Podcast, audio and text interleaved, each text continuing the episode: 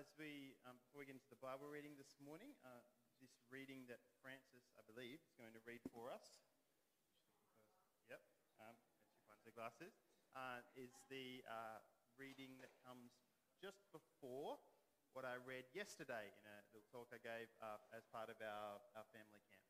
And so yesterday we read the story when Paul and Silas were in prison and uh, we're praying and singing, and God brings an earthquake and opens the doors, and it leads to jailer coming to the Lord. And this is the passage, just for context, this is the passage that comes immediately before that, um, before they get sent to prison. So thanks, Francis. Morning, everyone.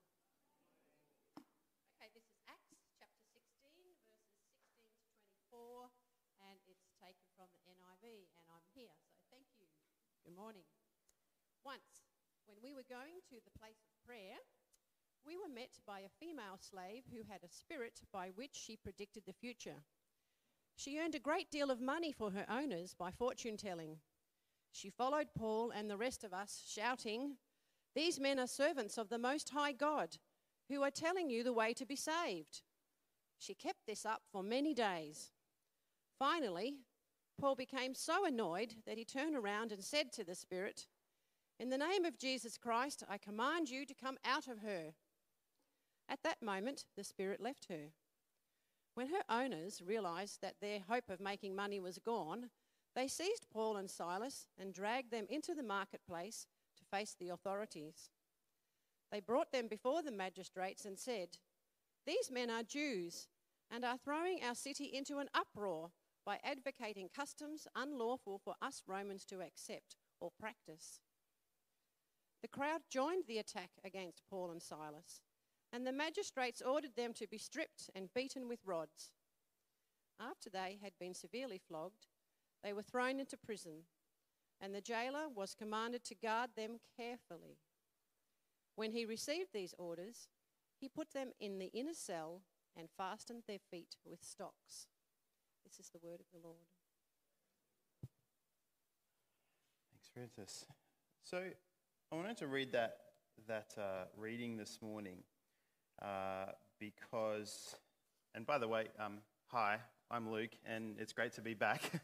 um, I was here last Sunday, but it's, it's great to be back after holidays, and, and I'm back in the pulpit to share God's word with you. Um, and I wanted to share this word this morning, this, this reading, because um, I think it reminds us of something very, very important in our walk with Jesus. But before we get there, um, I wanted to give a little bit of a recap of what I, what I spoke about yesterday for those who, who weren't here and part of our, our um, weekend here at the Billabong. Uh, and uh, I'm first going to uh, pull my notes up.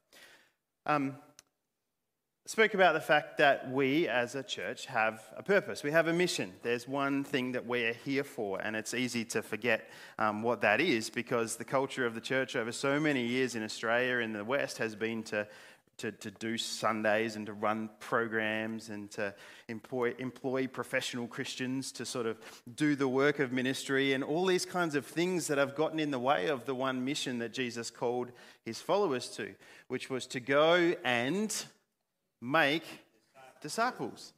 And, uh, and it, it's one and the same to say that we are to be disciples and to make disciples, because actually, if we're disciples, we multiply, we, we, we lead others to come to know Jesus more. And, and if we are making disciples, that is our discipleship to Jesus as well. And so it's important to remember uh, that this is what we're here for.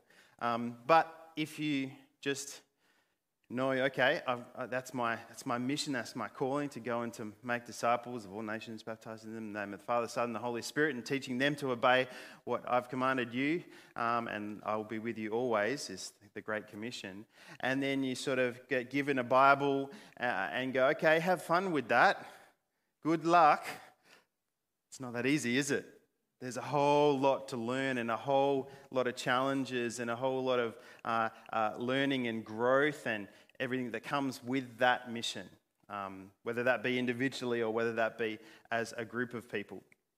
Um, and so we need something to be able to, to, to latch onto, something that we can do practically, that is, that is practical, that is biblical, but that works, and that is, most importantly, simple and, and transferable, something that if, if I'm doing it, I can show someone else to do the same thing as well without needing a theology degree or, or um, you know, 10 years of experience, but something that we can always grow in that's very simple but also powerful.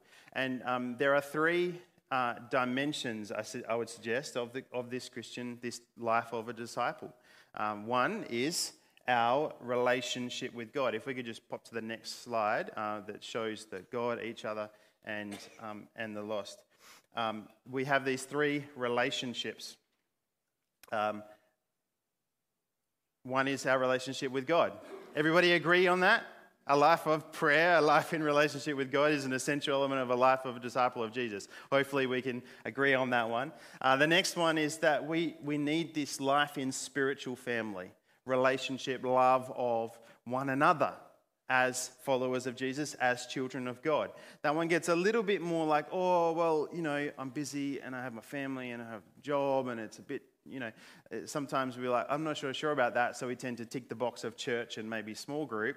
But but deep, deep relationships with each other is like, oh, I, I, you know, maybe I'll, I'll hold back a bit on that. But we need this. We need deep and growing relationships with each other if we're to be disciples who make disciples. And finally, we need this love of and even pursuit of those who Jesus called like lost sheep, those who we once were, people that we once were who didn't know and understand and had, had received the gospel, and people who, who, who are looking for, though they don't know it, who are yearning for this love, this deep grace and love of a Savior who's, who's come to give them life and life abundant. And we have been given this wonderful news to share.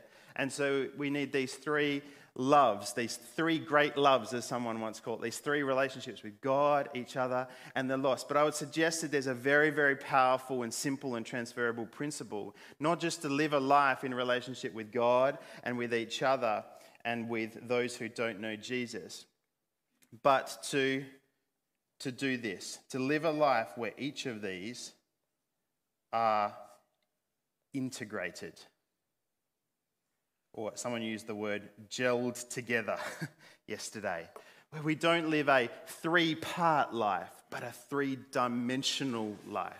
Where these things come together. And that can be very, very simple. That can be going when somebody shares a burden with us, can I pray for you? That can be um, praying with our brothers and sisters in Christ for those who don't know Jesus. That can be, you know, hold up, hold up, inviting someone to church who doesn't know Jesus mind blowing stuff, right? But do we do it? Do we live in this way where we integrate our faith, our love of God, our love of each other, and our love of the lost? I, th- I would suggest that if we're struggling in one area, if it's like, you know what, my prayer life's struggling and I don't know where to go next, it might be that our relationship with Christian family or our, our, our desire to witness, that those need to be looked at because these all form um, an, an integrated life that work together. So that's a summary of what I, what I spoke on uh, yesterday.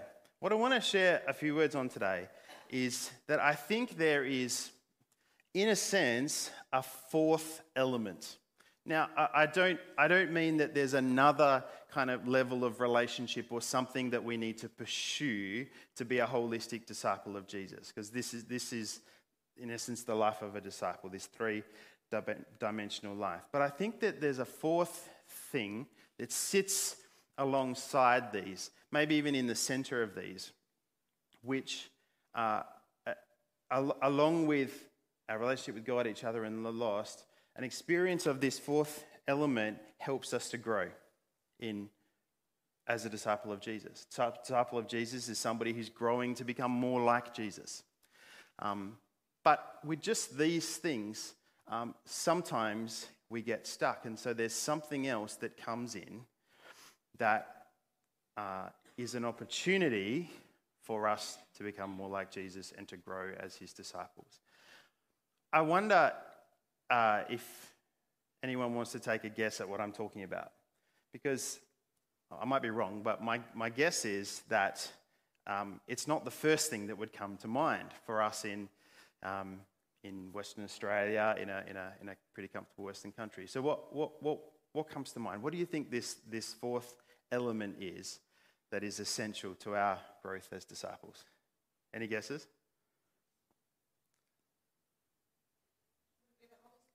All right, Holy Spirit. Now, I would have said that a couple of weeks ago. If someone there, what, what, else, what else is absolutely necessary? So, oh, yeah, Holy Spirit. We need the Holy Spirit. We need this, the helper, the advocate, the one to come alongside us to, to help us to grow in these areas. And that's absolutely true.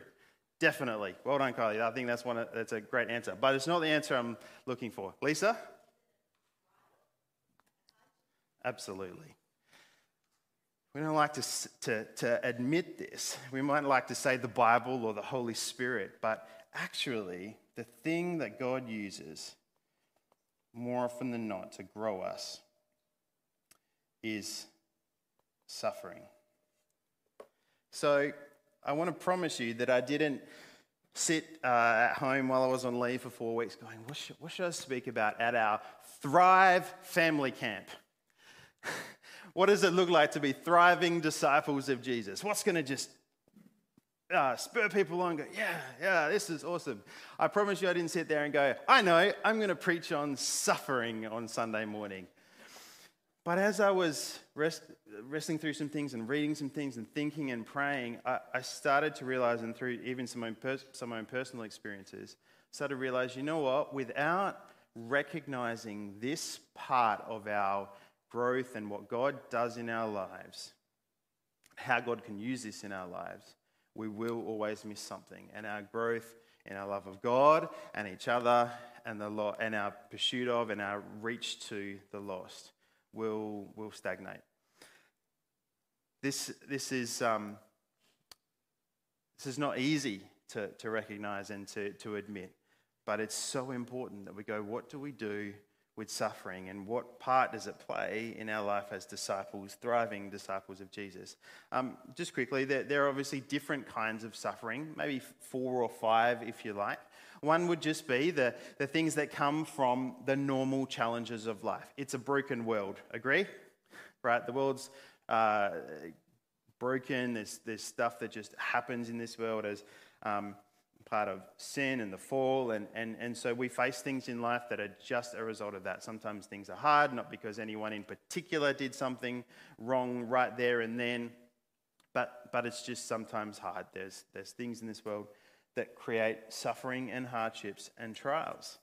Um, the second one would be what we produce due to our pride. We all have selfish, uh, prideful human hearts. And so we create suffering for ourselves because of the things we do, the things we say, the things we think. That might, be, that might create physical suffering, that might create mental or emotional suffering. There, there's all sorts of ways that the, the sinfulness in the human heart, uh, you know, burdens us and weighs us down and creates hardships in our life. That'd be another category, if you like.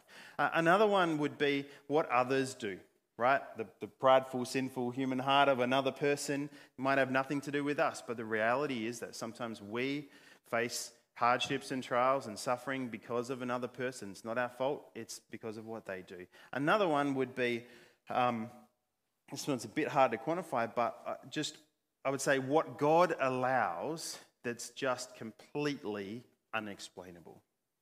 That things there don't seem to be a reason for. There doesn't seem to be a need for it. It's just like, what, what, what is the purpose of that experience or that trial or that suffering? There, there doesn't seem to be any good reason whatsoever for, for, for something like cancer.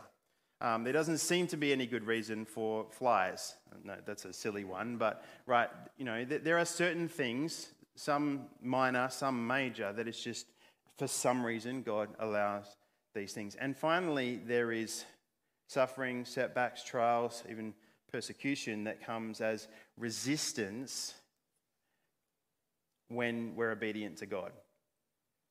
So we face, because, because we are children of God, uh, if we are children of God who have chosen to obey God in the way of Jesus, the way of love and of grace and of mercy to bring goodness and wholeness and healing to this world, um, and to see people set free through our, our partnership with King Jesus, this means that the, the enemy and his legion of uh, uh, um, demons is unhappy. Everything about him wants the will of God out of this world. Everything about him wants our obedience to God to be, to be uh, uh, put away and to be um, discouraged. And he doesn't like it when God um, uh, has children who are obedient to him and are bringing what God wants to this world. And so we face setback. He, the devil does everything he can uh, to bring suffering as a result of our obedience to God. So there's kind of roughly five categories. Maybe I've missed one or two. Um, I have to admit and, and, and just say up front, personally, I'm incredibly fortunate. And I, and I, I praise God that I've had, um, in pretty much every area, a, a, a wonderful life. I'm not going to hide from that and pretend it's been a sucky life. I've had, a, I'm, I'm so grateful um, in relation to you know, that I've not experienced great suffering in relation to you know injury, illness, loss, tragedy, Christian persecution, family trauma, any of those areas. And I know um, many of you would say the same. Many of you would not say the same. Um, you know, for me, I grew up in a typical um, uh, you know grew up in a loving Christian home with a good education and have been incredibly blessed. For me, um, the most substantial hardship in my life um, has probably been around mental health. And I wouldn't say in, in any way that, in comparison to, to some of you, that it's been that, to that same level, but um, um, there have been for me times that it's been painful, it's been lonely, and at times that. One of those times was quite recently, and in that space, what God began to remind uh, me of was something that I, I just want to leave with you today as a simple takeaway from, from this weekend. Many of you have been here the whole, whole weekend um, thinking about what it means to follow Jesus.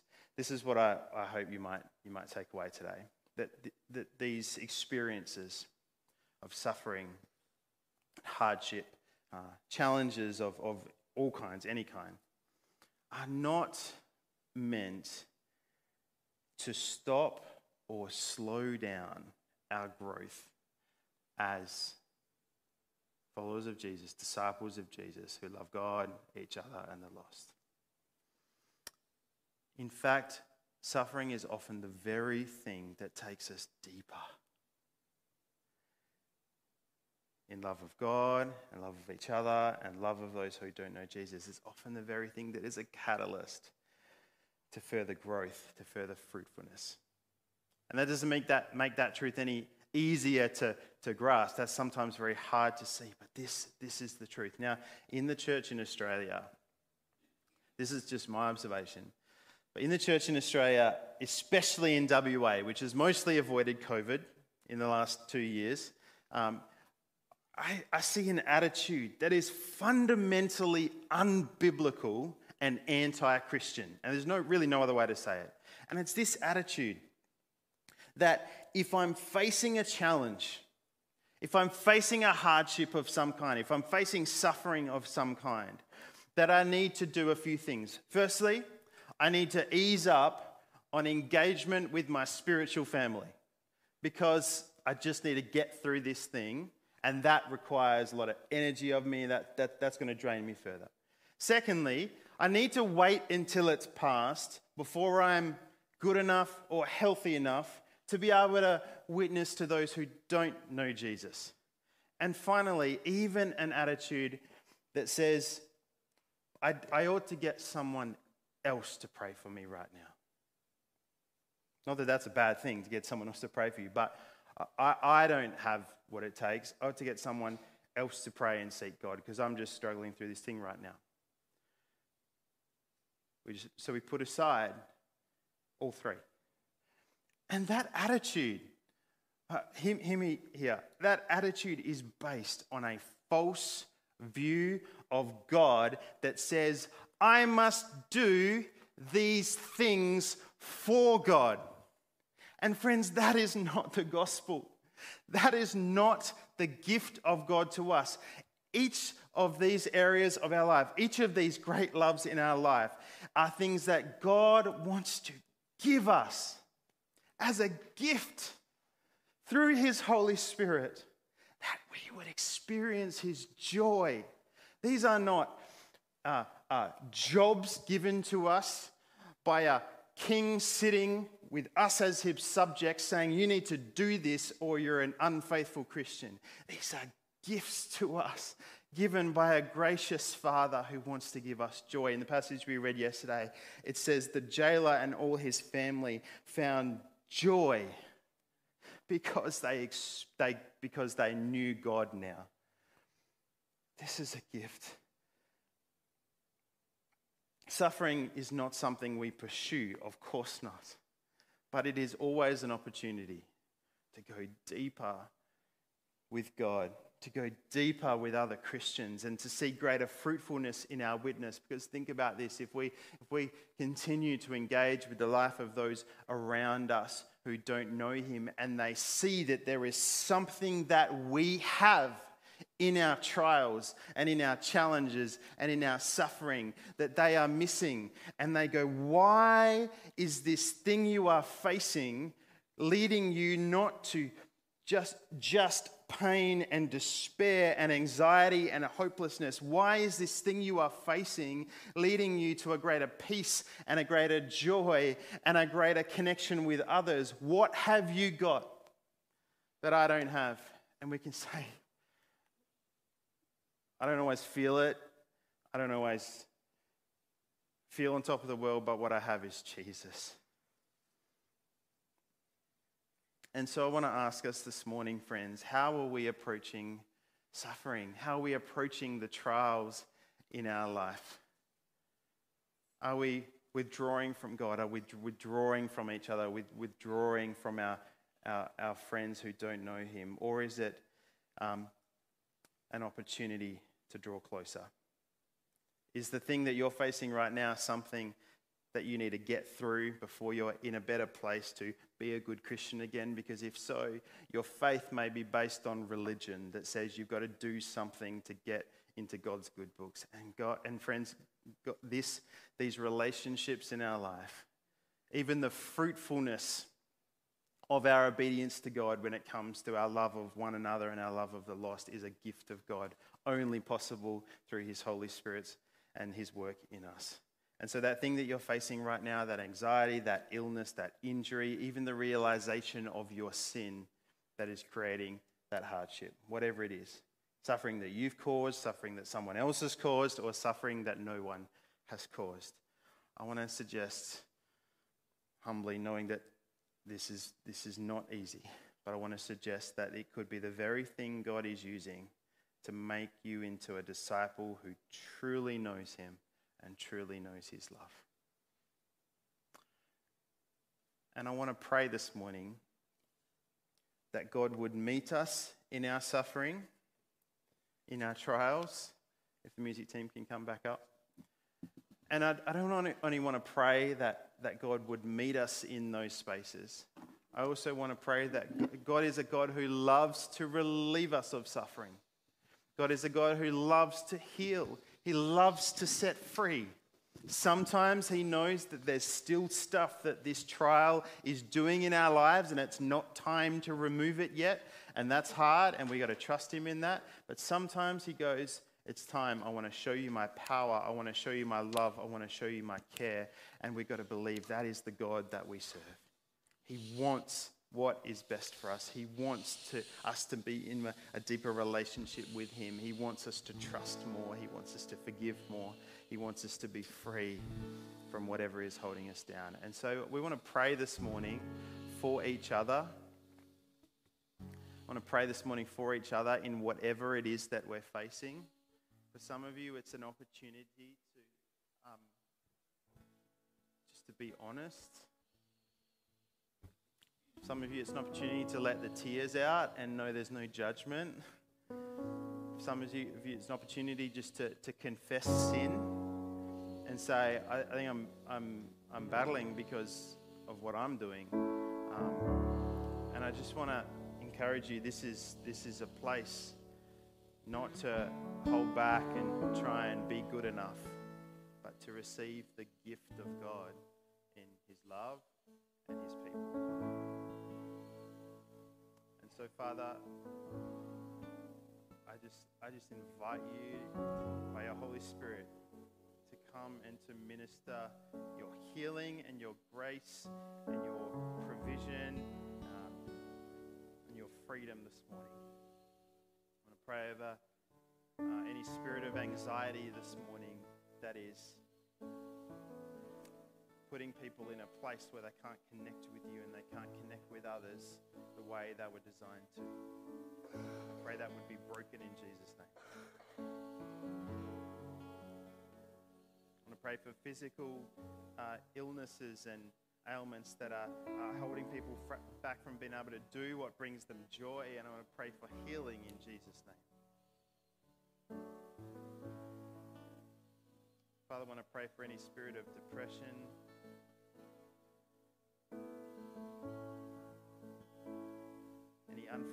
in our hearts, any bitterness.